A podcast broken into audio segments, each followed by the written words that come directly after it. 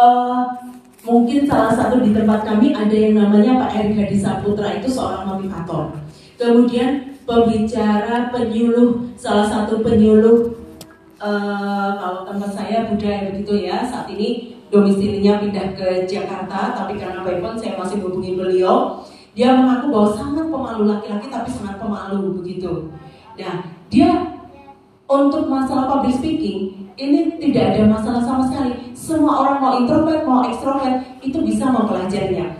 Apa gunanya untuk yang ekstrovert? Berguna. Ekstrovert kadang over PD, over percaya diri. Ketika dia over percaya diri, ngomongnya nggak bisa dihentikan, begitu. Durasinya bakalan panjang. Dan materi yang tadi saya sampaikan, harusnya dalam waktu 10 menit, karena durasi yang diberikan cuma 10 menit, materi yang disampaikan baru 70%. Saya cut dong, karena saya kan punya acara dengan sangat terpaksa saya akan memotong secara halus dan saya hentikan acaranya. Misalnya seperti itu ya menurut saya oh gitu misalnya gitu.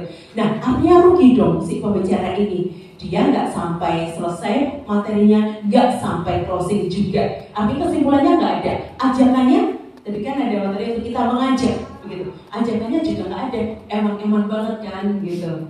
Jadi pastikan aja uh, introvert ataupun ekstrovert semuanya adalah melalui proses yang namanya berlatih, begitu ya.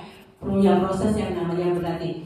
Ketika kemudian oh ya harus menyampaikan materi misalnya di NRI dan saya tahu saya diberikan durasi 15 menit untuk pemaparan pemaparan materi yang disampaikan. Temanya uh, misalnya tentang zaman Kaliuga, katakanlah begitu. Nah, zaman Kaliuga saya akan memaparkan secara 20 menit tadi itu sudah meliputi opening, meliputi isinya, meliputi closingnya, closingnya di dalam tanda kurung plus ajakan. Begitu. Nah, tepatilah 20 menit itu. Oke, okay, mau ngepas banget pakai stopwatch saya nggak mungkin juga gitu. Ah, oke okay, kita masih bisa toleransi selesai menit ke-16, 17, oke okay lah atau menit ke-21 misalnya seperti itu ya masih bisa tapi kalau kemudian bleber sampai setengah jam gitu, itu karena dalam satu jam itu ada yang namanya circle clock ya kalau di radio pembagian waktu. Kita ada iklannya, nanti ada lagunya. Uh, saat ini yang sering kalian saya minta adalah insert uh, insert apa namanya Pak Sloka begitu ya. Kemudian opening sama closing saya sendiri lagu-lagunya. Nah dalam satu jam itu tidak hanya milik saya dan narasumber tapi ada uh, keseluruhan sehingga walaupun itu acara siaran keagamaan di televisi, radio, YouTube atau media lain harus ada keindahan di sana. Seperti tadi kan yang batik ada intronya toh yeah. gamelan, nah harus ada keindahan di situ gitu.